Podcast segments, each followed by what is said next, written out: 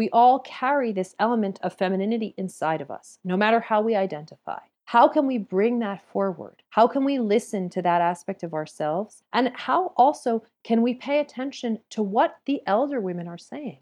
If you are in a position of leadership, how do you listen to the generations that came before you in order not to make the mistakes that they made, in order to bring their wisdom to the forefront? How do we recultivate a culture of listening and sharing among the generations, and particularly with respect to our elders, in order to have a more whole leadership? So when I think about feminine leadership, I'm thinking about a more complete leadership, one that engages many different aspects of the totality of ourselves, the harmonic dance that is the masculine and the feminine together inside of each of us and outside of us.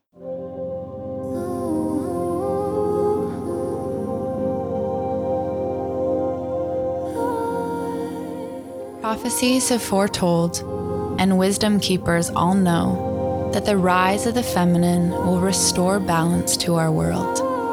In this podcast, we are on a journey to understand the root of the imbalance that has caused disconnection and dysfunction within our humanity, so we can emerge as leaders, creating a new story on Earth. I'm Lauren Walsh. And I'm Shayna Connors. With humble hearts and open minds, we will converse with spiritual teachers, historians, psychologists, revolutionaries, leaders, and healers to navigate these evolving times and reintegrate the feminine history that we have forgotten. Welcome to the Time of the Feminine podcast.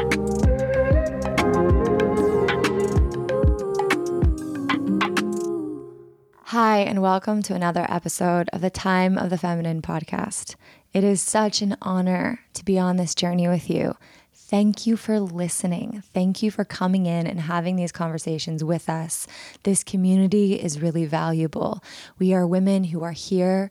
We are listening to our inner voice. We are doing our inner work, and we are helping reinstate feminine consciousness on this planet in a time of great transformation. You, me, Shayna, and all of our guests are a part of this sisterhood doing this work. And if you're enjoying this process, if you're enjoying our podcast, please leave us a review.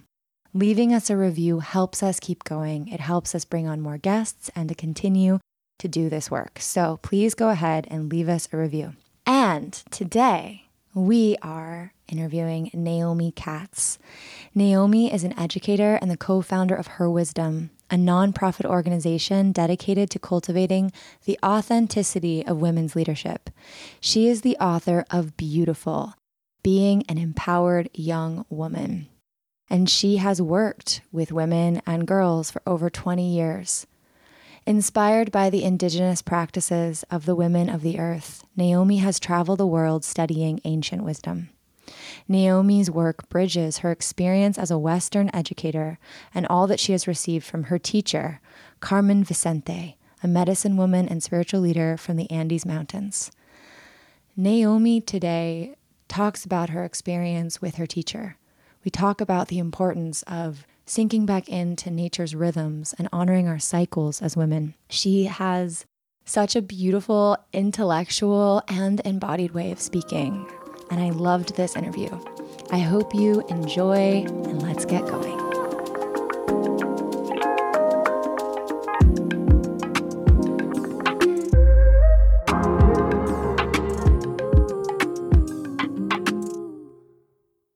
Hi, Naomi. It's such a pleasure to have you with us today.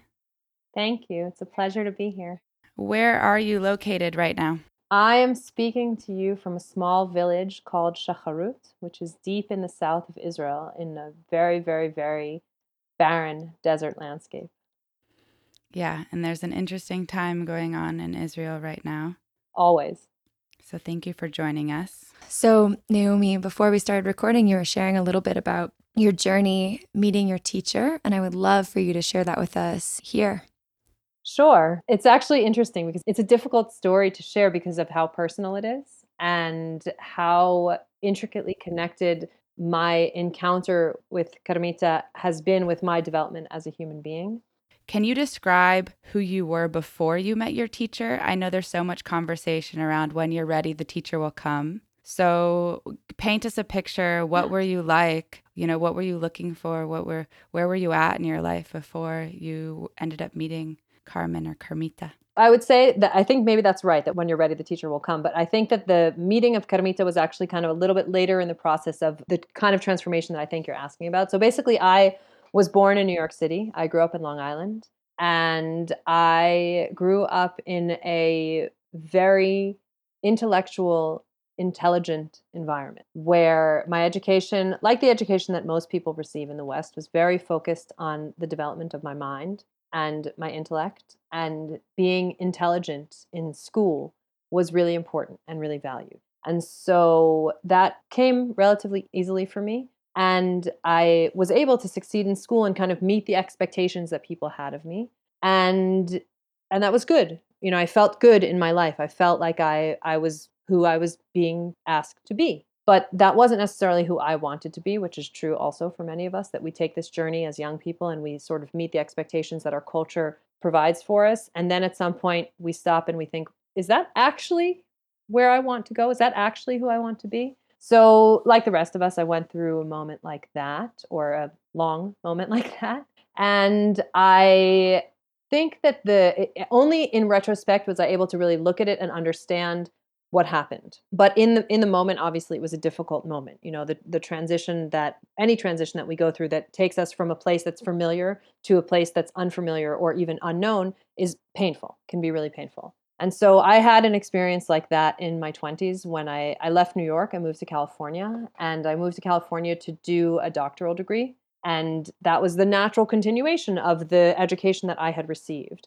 And about halfway through the first semester, I understood that this doctoral thing is not for me, that I had been teaching before that, and that I am much more built for being in ongoing interaction with people rather than being in ongoing interaction with books, even though I really like to read and I also write, but I am a person who enjoys and benefits from interaction with people. We all do, but some people like it more than others. I'm one of those people who like it a lot. And when I chose to leave the doctoral program, at the same time, I had found this one really amazing gem at Berkeley where I was studying, which was the dance department. I grew up dancing my whole childhood, mostly ballet. And then in college, I discovered African dance, which I felt really connected to as well. And then as a young adult living in New York, I discovered modern dance, which also was kind of like throw away the ballet shoes and the leotard and move more freely. And then when I went to Berkeley, I had the great privilege of studying with someone who had been a very long-time student of Martha Graham and was in this moment of my life of, of really grounding into my body. And that experience of, even though I had been dancing my whole life, the experience of I knew I was going to quit the graduate program, and so dance was the main thing that I was doing. You know, I was like working in order to be able to support myself dancing. And so I had this time of dancing very intensively, which was really powerful and really meaningful to me. And in that experience, was able to connect to other elements of my embodied self, especially my relationship with nature. At the same time as I was in this big dance vibe in my life, friends of mine were really interested in sustainability and were reading a lot about sustainability. And I started to read a lot about sustainability. And long story short, one of those friends went and lived on a farm in Northern California, and a vegetable farm and an antique apple orchard. And I went to visit him there a bunch of times. At, and later, I also lived at this farm. And just in this experience of, of returning to my body, I also had the experience of reinvigorating my relationship with nature. And that was really powerful. And then a bunch of years after that happened, I first encountered Carmita. I was teaching, at, at this point I was living in Israel. Um, the journey also of coming to Israel is part of the story because I grew up in a Jewish family where we weren't religious, but we were definitely very culturally connected. And I always understood that there was something more to this culture that I was connected to, that it wasn't just about, you know, every once in a while going to synagogue or having Friday night dinners with my grandparents, which were regular aspects of my life. But there wasn't so much of a spiritual element to it. There was a very strong family element to it. There was a very strong cultural element to it. But I didn't feel any kind of like deep experience from the experience of prayer. And only many years later, when I have, now that I have had many other experiences with prayer, do I understand that what was happening for me then wasn't really prayer. It was, it was more maybe reading texts that someone else had written that are now called prayers. But, but basically, in my relationship to myself and my identity and my origin, I came to live in Israel as, as in kind of a journey back to my own indigeneity. The people, the tribe that I am a part of, the people that I come from, come from this land, come from this part of the world. Other peoples also come from this part of the world. And that's part of why there's so much conflict here. And that's a story unto itself. But I came here and I speak the language of this land, even though it's not my first language, because of my own journey to my indigenous self and to understanding my personal relationship to the cycles and to the elements and to the lineage that I come from, and also to the way that we live the cyclicality of life. What do we celebrate? What are these holidays that mark different moments of the year? And so I had already been in an inquiry around this, in an understanding and an exploration of this particular element of myself and my heritage and my identity. And then I had the good fortune of being invited to a sweat lodge that Carmita was going to be running at the same time that I was finishing my studies in herbal medicine. I, I felt like clinical Western herbalism, which is what I had studied, wasn't the thing that I was looking for. It wasn't really getting to the depth of the relationship between humans and the way that the elements, not just the plants, but all of the elements and natural elements of life, can support our health and our well-being. And so, and I had a feeling, I don't really know why, but I had a feeling that what I was looking for is, was in South America. I think that's also because I had been there before, and I, and I, at that time spoke some Spanish. Now I speak a lot of Spanish, and I feel a relationship to the land and to the people there, but that's just my own personal connection, not necessarily because of any actual physical relationship, maybe some kind of metaphysical relationship. But anyway, so I was invited to the sweat lodge being run by this woman called Carmen Vicente, who is a medicine, at that time I was told she's a medicine woman from Ecuador, and I didn't really know what that meant, a medicine woman from Ecuador. But I was interested in what she was bringing. I felt called to come to this event. And I asked the person who invited me if there was going to be a sweat lodge for women, because at that particular moment, I felt like that was what I wanted to do. And sure enough, there was a day that was a women's workshop where half the day we had a conversation, asked questions, and then the second half of the day was a sweat lodge. And I went to this event, and I felt like I had a glimpse as to what I was looking for. I didn't know exactly what I was looking for, but I felt like something opened up to me. And that was quite a while ago. And since then, I've had this amazing privilege of walking behind Carmita and learning from her and receiving many different aspects of the lineage that she carries, which is lineage from the high Andes Mountains. And the work that she does is both work for men and women, and also work that's specifically for women. And she carries various altars, all of which she worked to bring to the people of the West, to the people of the city. She is very intentional in her arrow, in her message, in her focus, which is to take this work that she received in the community where she was born in the Andes Mountains and share it with, with the people of the cities in a way that's appropriate for us. And so I have been able to witness that and to participate in that for quite a while. And that's been incredible. And that has helped give me structure and clarity to what I felt in an intuitive way around my own personal indigenous relationship to life, to the elements, to the courses and the cycles of nature. I'd love to hear more about the cycles of nature and your own connection to the elements and earth and that revelation and how that shaped you.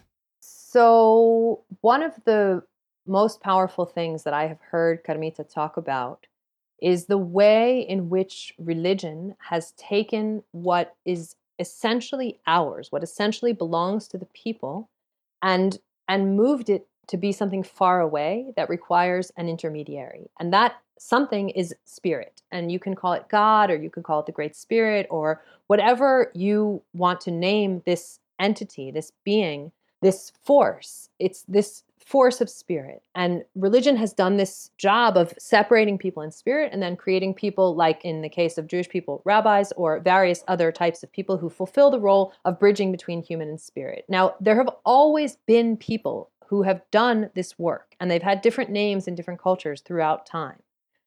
But they're, the accessibility to spirit It's accessible to all of us. We all have the possibility of being able to pray, being able to express gratitude, being able to share from the depths of ourselves, to have really a conversation from one heart to the next. When those kind of conversations happen, there's a presence of a spirit there that's manif- that's helping manifest that, I believe. Everyone obviously is allowed to believe whatever they want, but that's how I experience it. And through working with Carmita, I have had the opportunity to experience on a fully embodied level, you know, on, on a mental level, on an emotional level, on a physical level, and on a spiritual level, this relationship between myself and the elements, myself and the cycles, myself and the spirit. And so that has been extremely powerful. And it hasn't been something that I've learned about in school, or that I have a degree in, or that I took an exam on. It's been years of sitting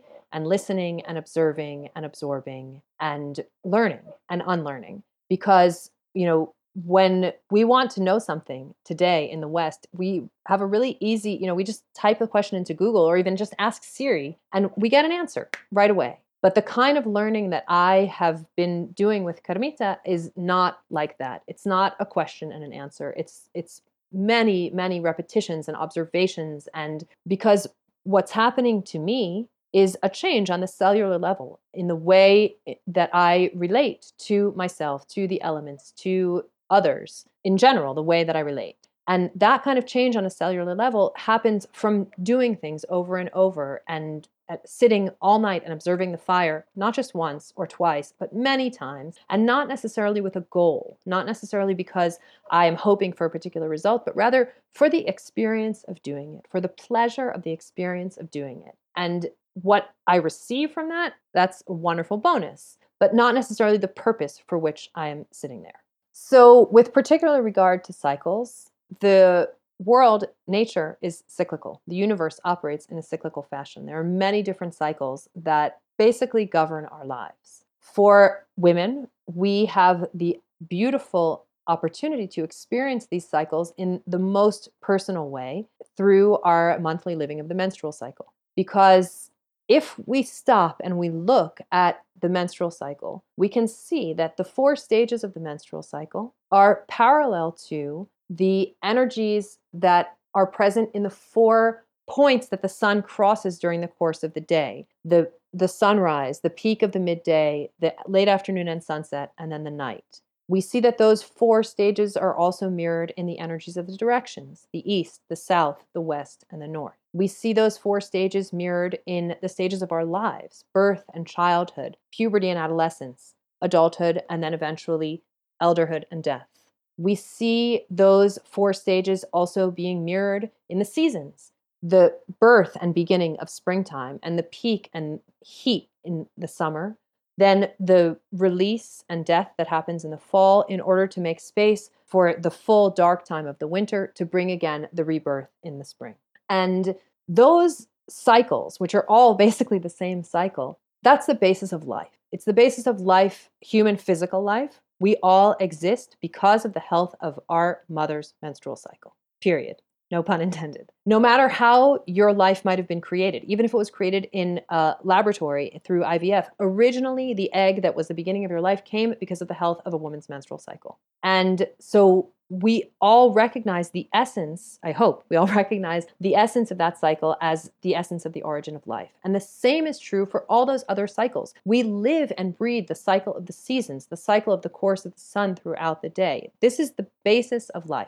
And so when we can start to reflect on, understand, engage, and, and understand on a physical level, on an embodied level, not necessarily on a mental level, but engage with those cycles, then we are engaging with the essence of life. And that's very beautiful. And then if we take it to the next step, naturally, we're going to celebrate different elements, different moments in those cycles because they're worthy of celebration. Springtime has come, let's dance, and so on. And, and that's the kind of education that I've received from Carmita. There are obviously many, many, many, many details, but working with her, listening to her has helped me cultivate the kind of attention that allows me to engage through the totality of all of my senses with the universe and with the way that the universe can teach me and what I can learn from what the universe is offering. Naomi, it causes me to think, because I know that we both had very Western education and jumped through all the hoops and did all the things, and what you were left with is a head full of facts. And what I find, like, in my own personal exploration is, like, the lack of embodied wisdom, which is what you're talking about through your exploration with Carmita. And I've also had similar experiences with my teachers. You know, I'm I want to get a little meta for a second. You know, we're we're moving into this new time, and we're still teaching in this old way, you know, getting people to memorize facts and do all this kind of stuff. At least in the United States, it's definitely the main way of educating people. So if you were to, like, design a school or think about a new way to educate young children to be these embodied leaders that we need in these times, to understand the seasons and to honor their bodies and all of these different ways of being, what would you what would you suggest in terms of changing the education system? Thank you so much for asking that question, because actually I'm a teacher. That's the origin of my my work, my manifestation of my gifts and bringing them into the universe. I taught middle school and high school for a bunch of years, and now I teach workshops and do all those kinds of things, but I also still work in the mainstream education system in specific ways, developing curriculum and consulting for schools, and especially for girls' schools. And so I think about these questions all the time, and I am particularly thinking about these questions now after we are finishing up a year where almost, you know, now some schools are back in in-person learning, but basically kids learned through computers, if at all, this year. And we saw the things that worked and we saw the things that, that didn't work. And we understand that education needs to take a totally new form, both because we're really lacking in true embodied education and also because we see that the world is changing. And so I wouldn't actually have thought to bring up this particular aspect of my work if you hadn't asked the question. So thank you. That's really, really fortunate, and I am very grateful. We need to focus on an education of the senses. We need to focus on creating opportunities for people, all people of all ages, to engage with one another, with the universe, through all of our senses. And there are specific things that we can do in order to make that happen, many different kinds of specific things. And part of that also can look like the complete evolution and revolution of our education system. For example, it's a really powerful experience for a young child, for anyone, but especially for a young child, to sit in front of a fire.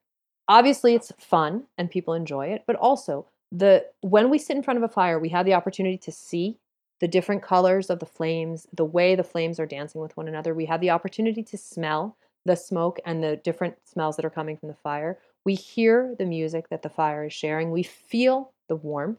We witness the power of transformation, because without using any words to describe what's happening, you see that the wood that you place in the fire is turning into light and heat. And depending on the purpose of that fire, maybe you're using it to cook. So in that case, the food that you have placed on the fire is also transforming, so that you can eat it and digest it well. And when you eat it and digest it, your body is doing the activity of transformation as well, in order to absorb what's needed and to excrete or secrete whatever is not needed. And all of this understanding becomes clear through the physical experience of looking at a fire, eating some food that was cooked on it, and then going to the bathroom. We don't need to talk about it. We just need to do those kinds of things. We do them all the time anyway.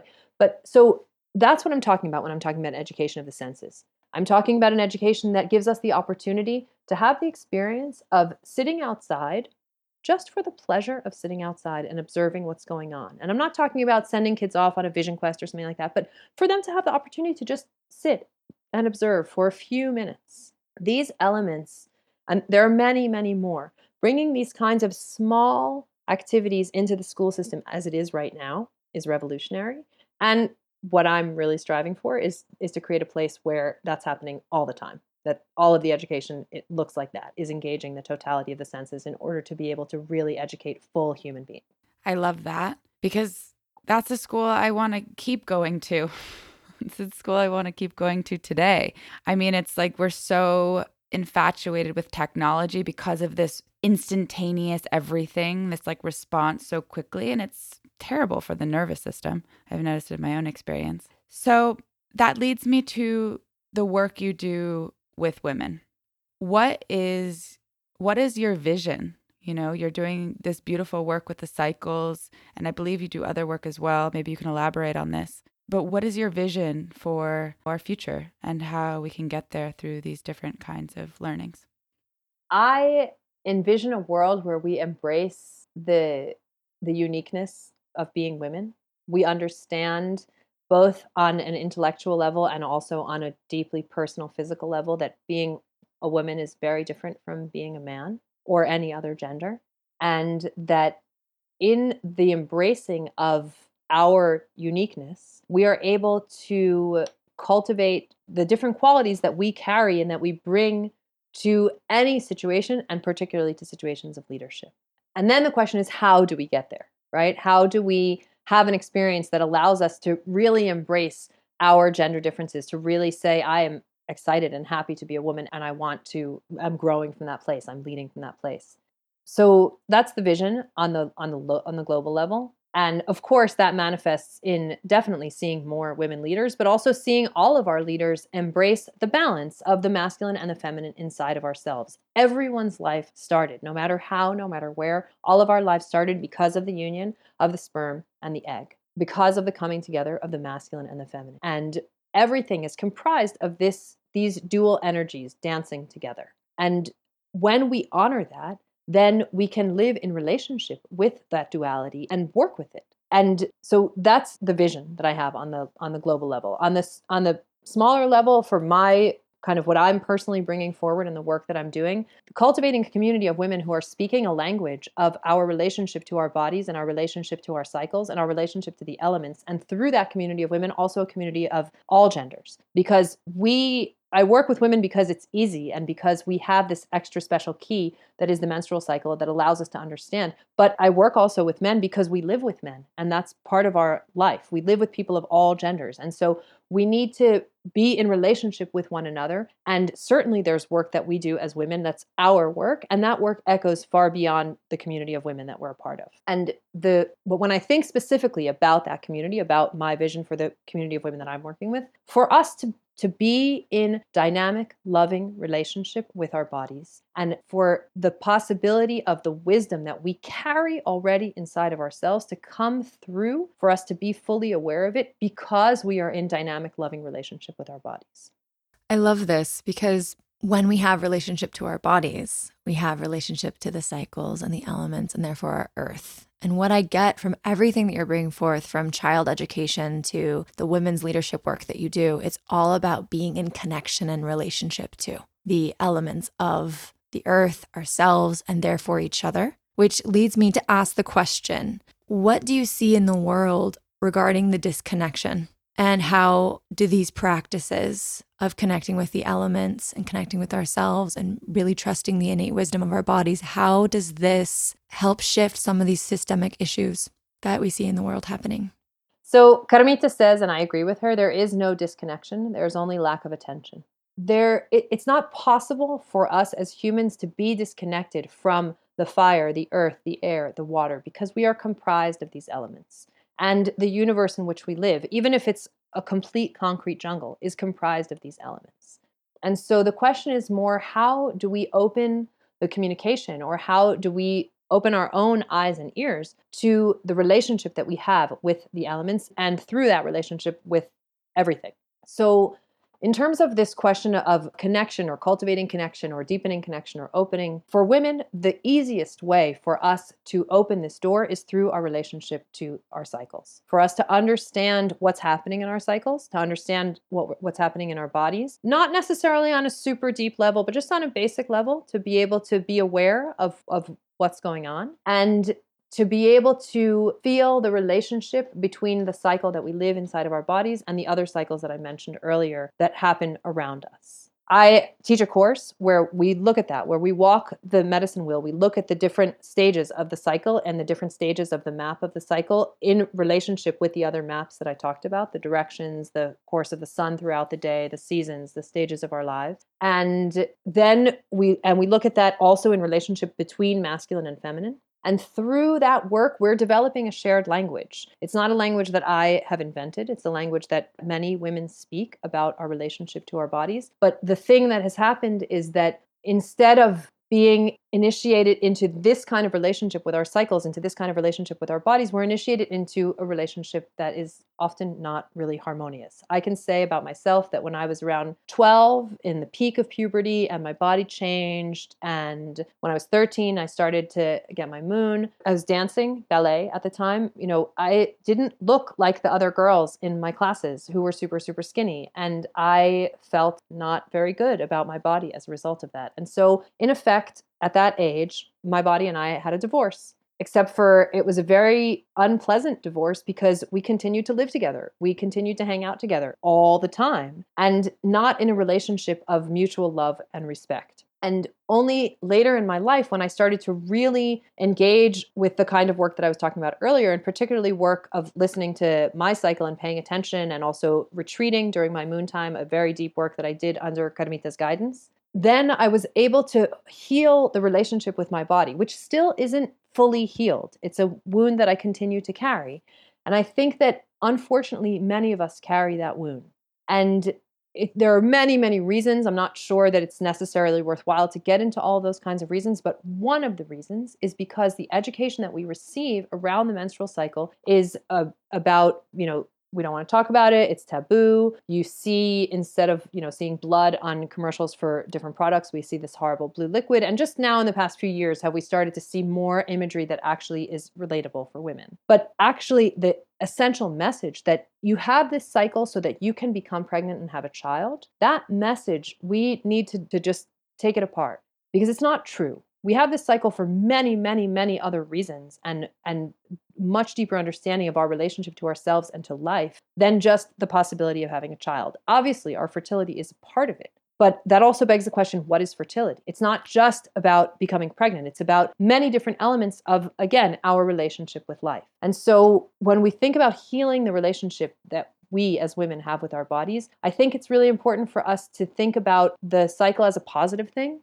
as a really important key for our own education of ourselves and of the girls around us, be they our da- our daughters or our stepdaughters or our goddaughters or just girls who live in our neighborhood, but to be in a positive relationship with our cycles because of the miracle that they carry and because of all of the information that we have. And this disconnect that capitalist culture has imposed on us of separating us from our cycles has separated us from one of our key ways of reading the universe, of understanding what's happening around us. It's so interesting because it's not only capitalism that has separated us. You also said in the beginning, the religion and the intermediary between us and spirit. It's a, it's a similar type of wounding throughout the ages that has separated us. Capitalism and religion are very good friends. Well, I always think about it. It's like, well, you have like politicians, governments, and then companies, and there's like these power structures all competing. It's crazy. I looked up the blue liquid and I totally forgot. And so many of the commercials, they put that nasty blue liquid in the thing. So I was kind of laughing when you mentioned that, because of course we were like afraid of our own bodies and what was happening. I remember feeling so much shame. My mom thought she was dying when she got her period because no one educated her. And can you imagine? You just it just happens one day.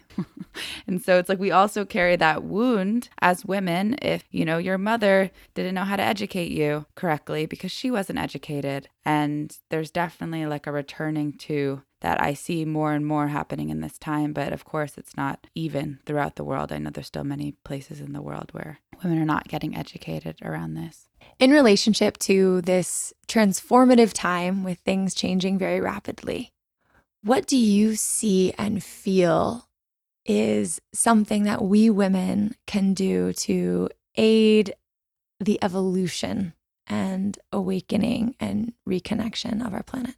Few things that I would suggest. First of all, for everyone as human beings, but especially for women, an embodied practice. Something that you do because you feel alive in your body, and that whatever it is for you, maybe you enjoy yoga, maybe you enjoy running, swimming, walking, dance, whatever it is, some kind of embodied practice that you engage with every day for a significant amount of time, you know, half an hour to an hour, except for the days that you're bleeding, during which you allow yourself to rest. and experience also that difference of engaging in embodied practice and then also giving yourself space for rest. So that's number one. The second thing that I would suggest is just being aware that the time of bleeding is different from the other, all of the different stages of the cycle are different, but the time of bleeding particularly has an energy of quiet, has an energy of rest. I don't think that necessarily everybody could go and take all the time of all the days of her bleeding and, and be in solitude. I also don't recommend doing that. I think if you want to do that kind of work, it's really important to do it under the guidance of somebody who can really support you, because that work is really intense um, and, and important to have a container in which to do it. It's not just an individual work. And so I'm not saying necessarily to do that, but yes, to to notice my rhythm is maybe a little bit different during this time. It's okay if I don't do things as quickly as I did before. It's okay if I feel like I need to eat specific foods or wear specific clothes that are more comfortable or just rest more. But to give ourselves permission to take that time and rest. The And and I say that because with specific regard to this time, we're witnessing, particularly in the year of the pandemic, we witnessed a full global slowdown that most people said thank you for. That most people said, wow, I finally got time to just take it easy in the morning, or to spend more time with my kids, or to actually listen to what my partner is saying to me. People have been very grateful for the space that this year has allowed, even though it's been challenging in many ways. And that is a reflection, again, that brings us back to the origin, to the coming together of masculine and feminine, to the coming together of the energy of the sperm, which is the energy of the arrow, the energy that is very focused towards achieving a goal, together with the energy of the egg, which is the representation of the cycle, the energy of the circle. The circle also has moments of peak and of activity, but it also has moments of rest. And so giving ourselves just even an hour during the multiple days that we're bleeding to just sit down or lay down and relax and take time to ourselves is a revolutionary act unto itself, not to mention a gift for us in our lives. The last thing that I would say is to engage in small crafts of the hands. Whatever speaks to you. I personally really enjoy embroidery, so I do that, but each each of us has her own way of expressing herself. It's it's part of our nature to create art. It's part of our nature as humans to create art. And particularly for us, for women, the small activity of the hands quiets the mind. And so it takes us, even for a brief moment, outside of our neurosis and our crazy unrelaxed mental energy and gives us, again, just a little bit of space to rest and to breathe. So I can sum them up if we want, but the three tools that I would say for everyone right now to understand and respect that our cycle is important and that particularly the days of bleeding are a time that is asking us to rest and to be more calm, to have an embodied practice that allows us to live in our bodies, to feel the power of living in our bodies every day, except for the days that we're bleeding, and to do small crafts of the hands. Work of the hands will help us think a little bit less and just be present with the art that we're creating. Oh, it sounds delightful, all of that. Well, it's revolutionary even, at least it was revolutionary to me to even learn about the different phases of the cycle and how it related to my energy levels and my desires. And I now schedule meetings more around like my summer phase, and I find I have tremendous amounts of energy versus like right now where I'm more in like a winter phase. And it's crazy how different the phases are, and that I'm putting my attention on them, I feel like it's even more so, and I'm not sure if that's even a real thing. Mm. So Naomi, is there anything more you'd like to share before we ask you our final question?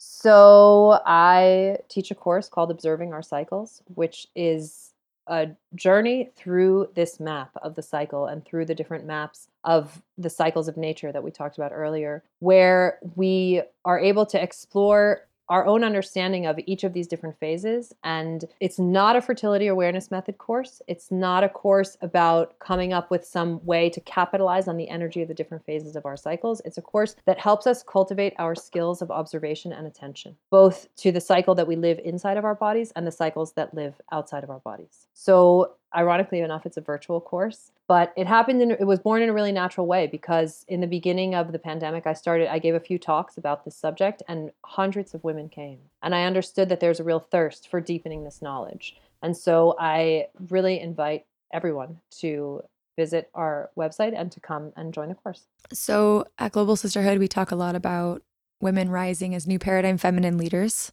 And since your work is all about women's leadership, I'm curious what you think about women's leadership and its impact on the world and what it really means to be a female leader leading the feminine way. Thank you for that question. What you said earlier, Shayna, about your relationship to yourself in, in a Western context and kind of taking on these various man-like qualities or masculine qualities and how that impacted the way that you bring your gifts into the universe really resonated with me, because I was raised by very powerful women in a super matriarchal family and had strong role models in both of my grandmothers and my mother, who all were not only the leaders of their families, but also leaders in their communities, each one in her own particular sphere of, of what she did.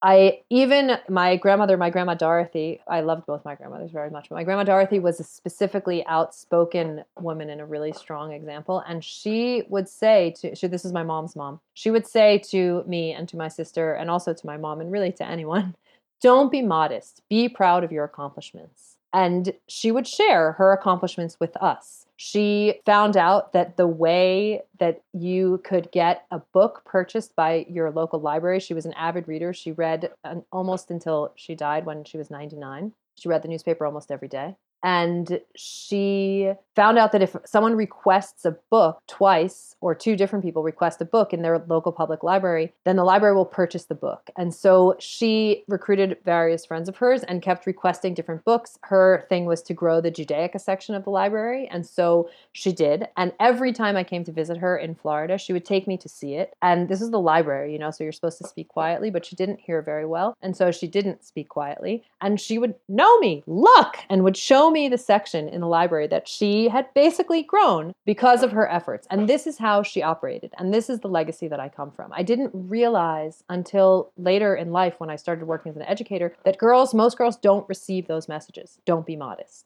You know, we, we receive lots of other messages, which is a conversation perhaps for another podcast. But I had those kinds of role models, and I still embodied certain qualities that were really not natural to me as a young woman, because I saw that those qualities were what made people successful. In my case, it was particularly the intellectuality, really embracing my my intellectual smarts and bringing that forward as, as my thing and my way of succeeding. And the return to listening to my embodied self has been an essential element of my return to myself and also of my recognition of what feminine leadership is for me. I think it's different for different people. I don't think that there's one thing or four things that I can say, these things define feminine leadership. But I do think that we carry a particular wisdom that comes through our bodies that we need to listen to and share. And that is what helps us be the kind of compassionate leaders that really see the needs of many different people and that allow for us to work to meet the needs of all of those different people, to be to be able to listen to them.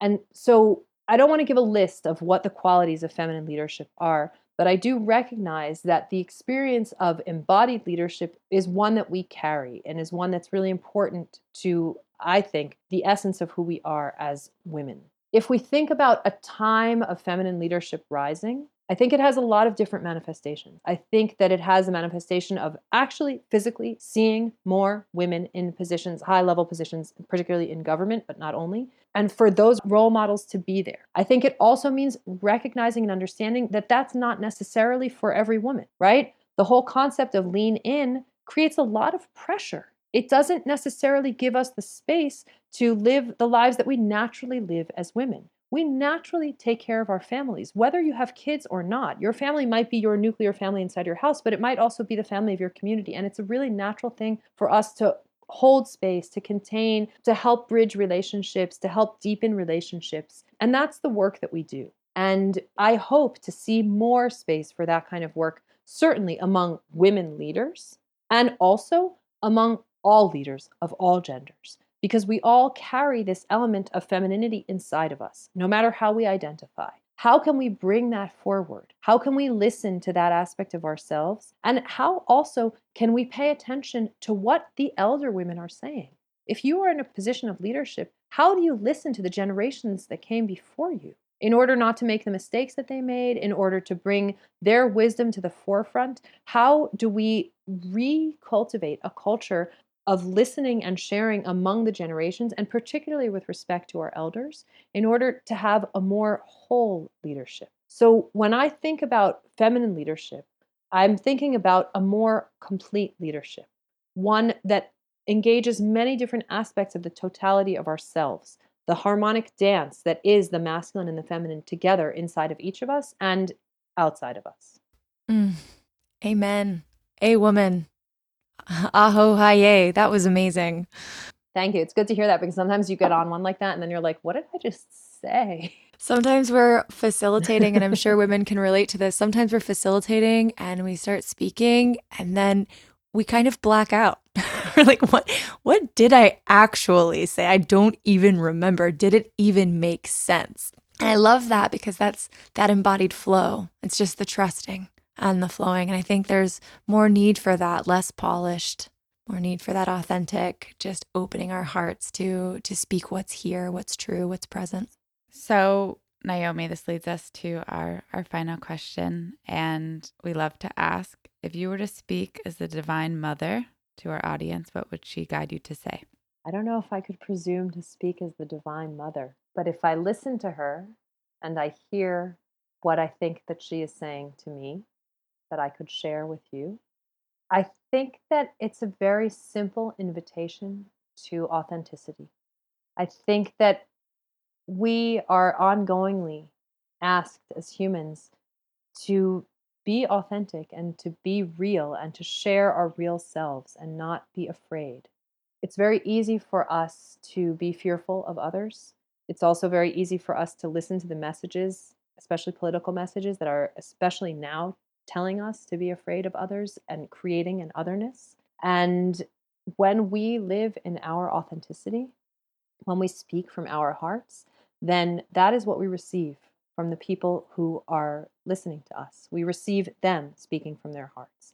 The more vulnerable and authentic we are, the more willing we are to be naked emotionally, the more we receive that kind of authenticity from the people around us.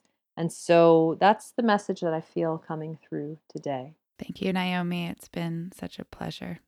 Thank you. It's been a real joy. Thank you for tuning in to the Time of the Feminine podcast. It was such an honor to interview Naomi Katz. To learn more about her, you can go over to her website at naomi katz dot com. To learn more about the work we do at Global Sisterhood and the upcoming facilitator trainings that we offer, you can head over to our website at global sisterhood dot org. It is such an honor to be on this journey with you. And if you have been enjoying our podcast, please go ahead and give us a review on Apple Podcasts. Until next time.